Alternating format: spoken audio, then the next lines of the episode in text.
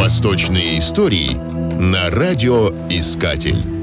Бурдж-эль-Араб, что в переводе буквально означает «башня арабов». Это, наверное, самый знаменитый в мире отель. Он построен в Дубае, крупнейшем городе Объединенных Арабских Эмиратов. Здание стоит в море, на искусственном острове, соединенном с землей при помощи моста. Имеет высоту в 321 метр и занимает пятое место среди самых высоких отелей в мире. Строительство началось в 1994 году и было закончено накануне третьего тысячелетия. Сам отель был построен в виде паруса Дау, древнего арабского судна. На высоте двух сотен метров находится вертолетная площадка собственным трансферным вертолетом, а с другой стороны ресторан Эль Мунтаха или Высочайший, с которого открывается вид на город Дубай. Есть Бурдж Эль Араб и еще один ресторан, считающийся одним из лучших на планете. Это Аль-Махара, что в переводе с арабского «устрица». В него посетителей доставляют на своеобразной подводной лодке. Ресторан содержит огромный аквариум с морской водой вместимостью более миллиона литров. Бурдж Эль Араб был разработан архитектором Томом Райтом, а проектирование и строительство осуществлялись канадским инженером Риком Грегори.